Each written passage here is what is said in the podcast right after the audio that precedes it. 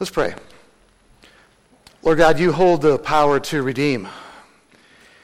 And Lord, you know, we know that um, through you and through your life and death and resurrection, that we have forgiveness, we have eternal life. And we know that heaven's going to be fantastic. But your desire for us is to have a great life now. We pray that prayer you taught us um, to, that your will be done on earth as it is in heaven. That ultimately we see it's your desire for us to have a great life here too. And help us to understand what that means, especially today as we talk about a very challenging topic about how to deal with anxiety. We pray this in your name. Amen. So before I begin the message, um, I see some familiar faces from this morning. I know about, I think somewhere 120 to 130 people um, went downtown to South Phoenix today and painted five houses. And um, we had a great time, and it was um, a lot of happy people that um, we started painting about 9 o'clock, and I think um, all the homes were done by 11.30. So it's pretty fast work when you get a lot of people working together and, and and how that works as far as people coming together and a collaborative effort. So thanks for all those of you that helped out with that fun event. Well, today the topic is um, how to deal with, with anxiety. And now, does anybody here have anxiety? Anybody here have worry or, or stress? Ever, ever happened to anybody? I think we, um, we probably can all fall into that category. And, and if we're honest about it, and even if this topic is, you know, maybe not so much for you, I guarantee there's people around you that are struggling with anxiety. So how do you help them? How do you work with them to have a, a better life? And, and believe it or not, the Bible talks a lot about anxiety. We're going to be taking a look a little bit as far as is um, what God's Word says about how to deal with anxiety. And so first of all, what I want to do is I want to talk a little bit about the problem of anxiety and what anxiety does to us. And first, um, now, I want to kind of answer a question What is anxiety? And I got some definitions here that I want to share with you. Um, anxiety is distress about future uncertainties. It is characterized by mental agitation, uneasiness. It may be mild or severe. It primarily has to do with what may happen in the future, either near or distant. A lot of things can trigger anxiety. But so often it leads to situations that are, are out of your control, where the future seems out of your control. You know, I can honestly say that, that in my life I've dealt with, with anxiety, okay? In fact, sometimes it kind of runs in families. You know, my, my family name is Bjorgard, and every Bjorgard I've ever met is a relative of mine. My dad had um, eight siblings, there's eight total in his family. And one of his um, siblings died at a fairly early age in his 20s. But the remaining seven, six of them has great difficulties with depression and anxiety. Um, six of them actually you know, had to be medicated for their, their, their problems that they faced. And it's kind of spread on through the family trees of the Bjorgard family. And at times it's even hit me. And what I've come to realize, there's two aspects of what can cause anxiety. And one part of it can be, there can be chemical things, a chemical imbalance. You know, my father um, was diagnosed with a chemical imbalance. But with that, too, even if there's a chemical imbalance, there's still things you can do with what? The way you think, the way you cope with the situations you face in your life. And so, what I want to say today, even getting started, is that for some, yes, there's a need at times for, you know, for a medical professional to, to help to get the chemical situation right as far as, you know, medication. I'm not opposed to that. But I believe that it's really important at the same time that we understand uh, more how God wants us to think and how we can, you know, deal with stress in, in ways that maybe are not going to cause as much problems for us. And so I kind of want to deal with that today. And so I want you to grab a Bible. If you can take a Bible out in front, in front of you there. And I want to take a look and to see what God's Word says about anxiety and worry. And the first one is going to be on page 1505, 1505. And it's Matthew chapter 6, verse 25 and following. You know, for this topic, for any topic in life, the Bible has the answers. The Bible is what we need. And these are the words of Jesus. In fact, the topic says, Do not worry. chapter 6, verse 25, 625. It says, Therefore I tell you, do not worry about your life, what you will eat or drink, or about your body, what you will wear. Is not life more important than food and the body more important than clothes? Look at the birds of the air. They do not sow or reap or store away in barns, and yet your heavenly Father feeds them. Are you not much more valuable than they? Who of you by worrying can add a single hour to his life? And why do you worry about clothes? See how the lilies of the field grow. They do not labor or spin. Yet I tell you that not even Solomon in all his splendor was dressed like one of these. If that is how God clothes the grass of the field, which is here today and tomorrow is thrown into the fire, will not much more clothe you, O you little faith? So do not worry, saying, What shall we eat, or what shall we drink, or what shall we wear? For the pagans run after these things, and your heavenly Father knows that you need them. But seek first his kingdom and his righteousness, and all these things will be given to you as well. Therefore, do not worry about tomorrow, for tomorrow will worry about itself. Each day has enough trouble of its own. Last week, we kicked off the series, and we intentionally, last week, talked about putting God first, putting Jesus first in our lives. And I quoted this verse um, from 633. Seek first his kingdom and his righteousness, and then all these things will be given to you as well. And there's so much right with that verse by itself. But notice it's sandwiched on each side by how do you deal with worry? How do you deal with stress? And the key in this sandwich of worry on each side, the meat of the, of the solution is who?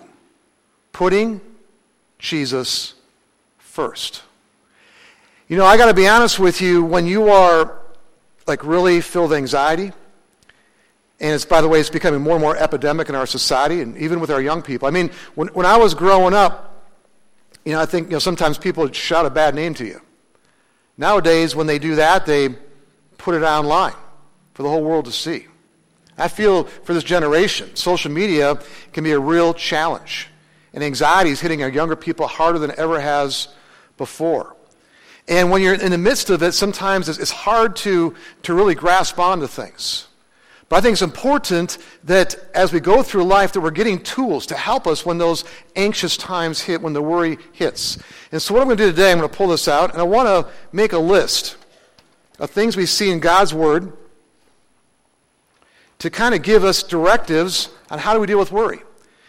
And so far, we've seen in Matthew 6, number one, the first thing is what? Put God first. Okay? He is still the Lord and Master of the universe, no matter what we go through in life. You know, sometimes when you're dealing with depression, it's like it's cloudy all the time. But on the other side of the clouds, what's there? The sun is always there. God is always there to put him first. We also see in this section from Matthew 6 that God is saying, I've got your back. Okay? We worry about these things we need from day to day. And maybe you're going through some financial challenges. Uh, maybe you're going through some relational challenges. Maybe somebody close to you has passed away. Maybe the doctor gives you some, some bad news. But no matter what happens, God is still always on the throne, but He also has her back.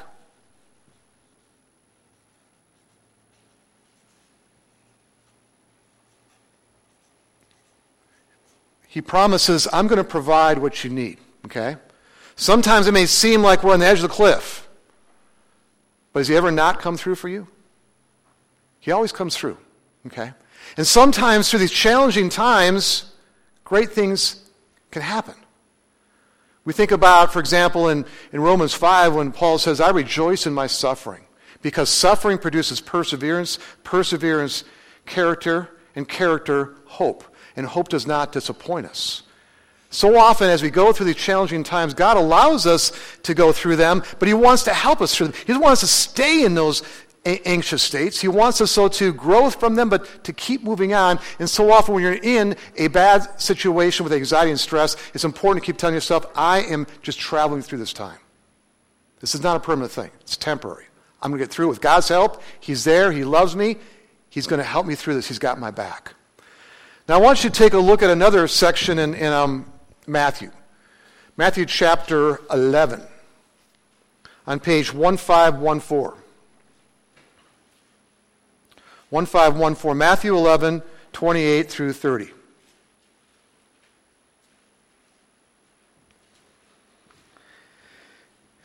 And it says, Come to me, all you who are weary and burdened, and I will give you rest. Take my yoke upon you and learn from me, for I'm gentle and humble in heart. You will find rest for your souls. For my yoke is easy and my burden is light. You know, back then, oxen were kind of like we have cars now. They had oxen to do a lot of the work, or even like, like a tractor. The oxen did the hard work, but the, um, the yoke was this wooden thing, and there was like a, a big part and a smaller part. And the big part was for the experienced oxen was put on him, and the inexperienced oxen was put in the smaller one. And guess what was going on? The experienced oxen being, you know, basically attached to this inexperienced one is teaching that one what to do and carrying the burden of the work. We're called upon in the Bible to be yoked to Jesus, to be yoked to God, to learn from Him. But also, too, something very important if you're dealing with anxiety, if you're dealing with stress. So often, you don't want to be around people. We see here it's important, okay? Be around other people. Be connected to God, be connected even to others. Next, I want you to turn to Philippians chapter 4. Page 1830. 1830. Philippians 4, verse 4. A section we've heard before, but this is, to me, one of those powerful sections in Scripture. And it says a lot.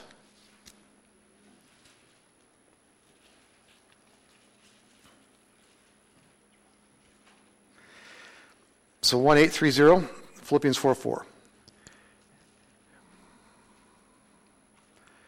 Rejoice in the Lord always. Okay? Always. Not some of the time, rejoice in the Lord always. Even if you are experiencing what? Anxiety. I will say it again. Rejoice! Explanation mark. Let your gentleness be evident to all. The Lord is near. Do not be anxious about anything, but in everything by prayer and petition, with thanksgiving, present your requests to God. And the peace of God, which transcends all understanding, will guard your hearts and your minds in Christ Jesus. So even in our anxiety, even in our stress, we're called upon to do what? Rejoice. Why can we do that? Because God is still in charge. Remember last week I talked about life is like a symphony. Okay? God is playing a beautiful symphony for us. And when anxiety and when stress hits, we're not listening to symphony so often. We're listening to a one instrument. One instrument maybe sticks out. And maybe you don't quite like the way that instrument sounds. You're, you're fixated on one thing. And that's what happens so often when we're stressed out, when we're anxious, we worry, our minds are fixated on something. We're missing the symphony. And sometimes it's important to step back and just try to take things in and realize that with joy, the acronym for joy is what? J is for who? Jesus. The O is for others. The Y is for you. That no matter what our state of mind, we, if we keep that order of Jesus first and others, then ourselves, we're going to get through whatever we're facing. He's going to help us through it. Rejoice. But also, he says to do what? Pray. Keep praying. Does God hear our prayers? You better believe He does. And what makes prayer powerful is God. He's powerful. And He answers prayers. To pray. Not just when we're anxious, pray without ceasing, but prayer is important even in the face of anxiety. And sometimes when you're feeling anxious, when you're worrying, it's sometimes hard to pray because sometimes you might get angry with who? sometimes with God. Why, God? Why is this happening to me? Keep praying to Him. Pray. But it says, another thing is be thankful.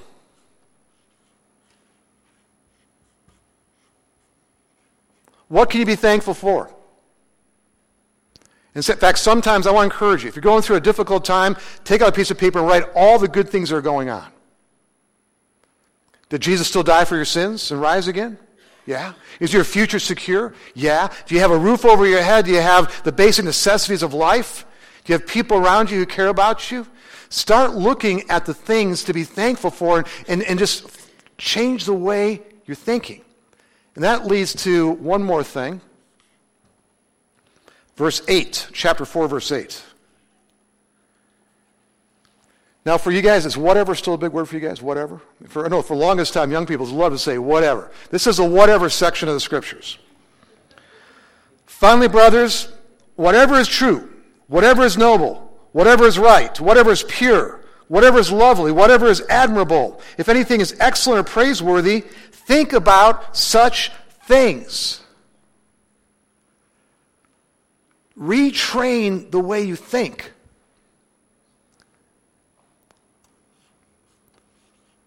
Think the right way. When you are depressed, sad, what happens? Your mind just gets fixated on whatever the problem is. But try to reprogram the way you think. You know, you realize when God, you know, the, the anatomy of the brain is really interesting. Your brain is filled with about a billion neurons. And these neurons, they connect with thought patterns. And the way you were brought up, you're programmed from the time you're young, and your brain is programmed. And sometimes a lot of the things we worry about, a lot of the things we're stressed out about, may not even be real. Or maybe just a, how you were brought up, and maybe, you know, if you look at the way you think, it's like, I don't know why I think that way. If you want to change the way you think, that's going to be a key because what happens, you, you think about something enough, you're going to do it. If you do enough times, it becomes a habit. If a habit becomes ingrained, becomes your character. And if you want to change your character, you got some flaws in your character, you did change the way you what? Think. In 2 um, Corinthians 10.5, take every thought and make it obedient to the Word of God. We're encouraging, I think about 300 of you are reading through the Bible this coming year. And that's awesome. And I want to encourage you to keep doing that, even if you haven't started doing something. Have some type of a daily devotion, and don't just read the word, but think about it, meditate on it. If there's an area in your life that you're struggling with, say, for example, that you're, you're kind of a warrior, one of the, the um, verses I've held on to for a long time is Romans 8 28. All things work together for the good of those who love the Lord. And I say that over and over again.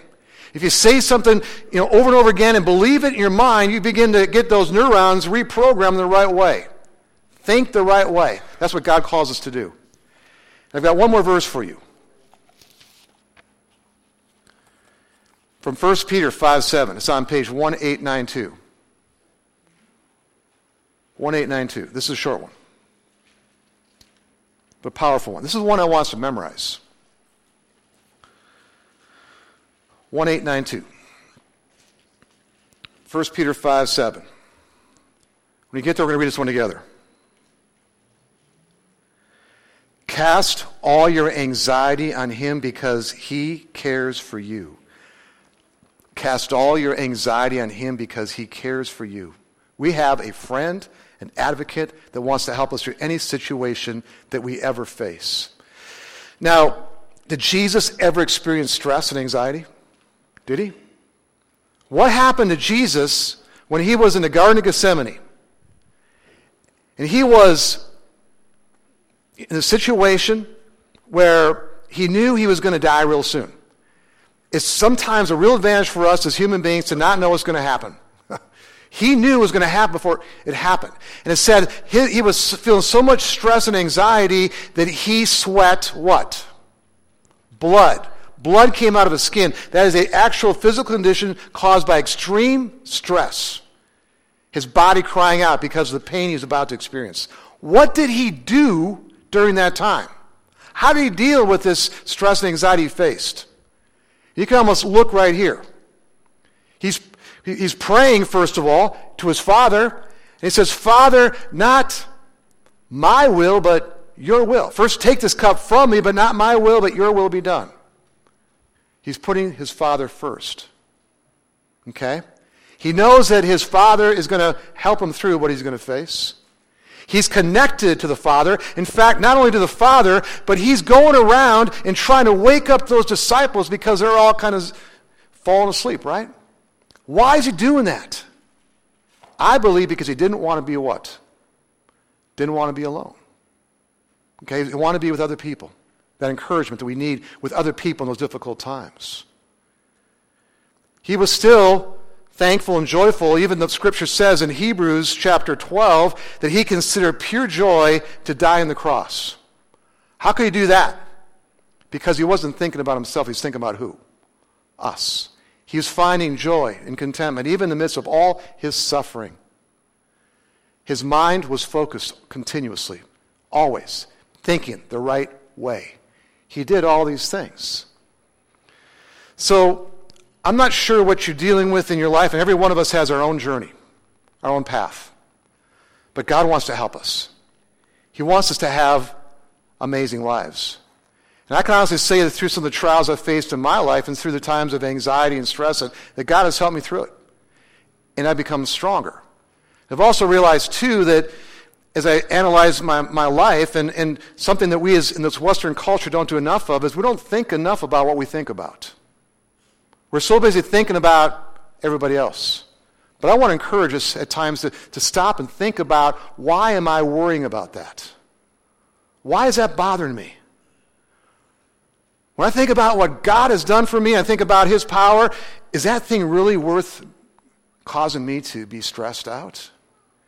Because so often what we do is we cling on to these things in life. We, we hold on to them too tightly. And the more we hold too tightly on to things, guess what happens? They're going to let us down. Things are going to let us down. But God will never let you down. To go through this world and hold tight to your faith, hold tight to your relationship with Jesus, you know, make sure you have dear Christian friends around you support you no matter what you face. But keep pushing on. Keep trusting.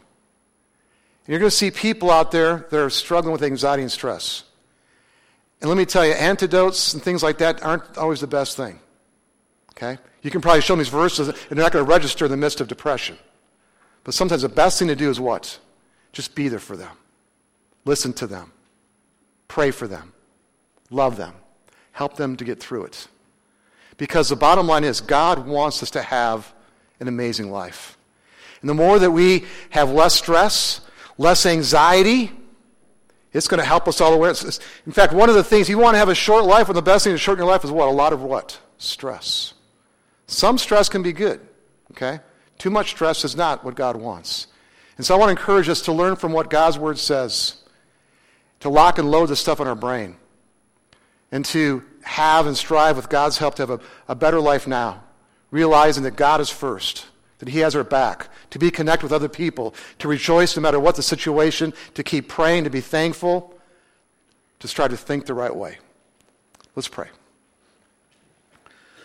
Lord Jesus, thank you for your love for us. And we see that even you, Lord, in, in the midst of that garden, realizing the terrible death you're going to suffer your body was crying out.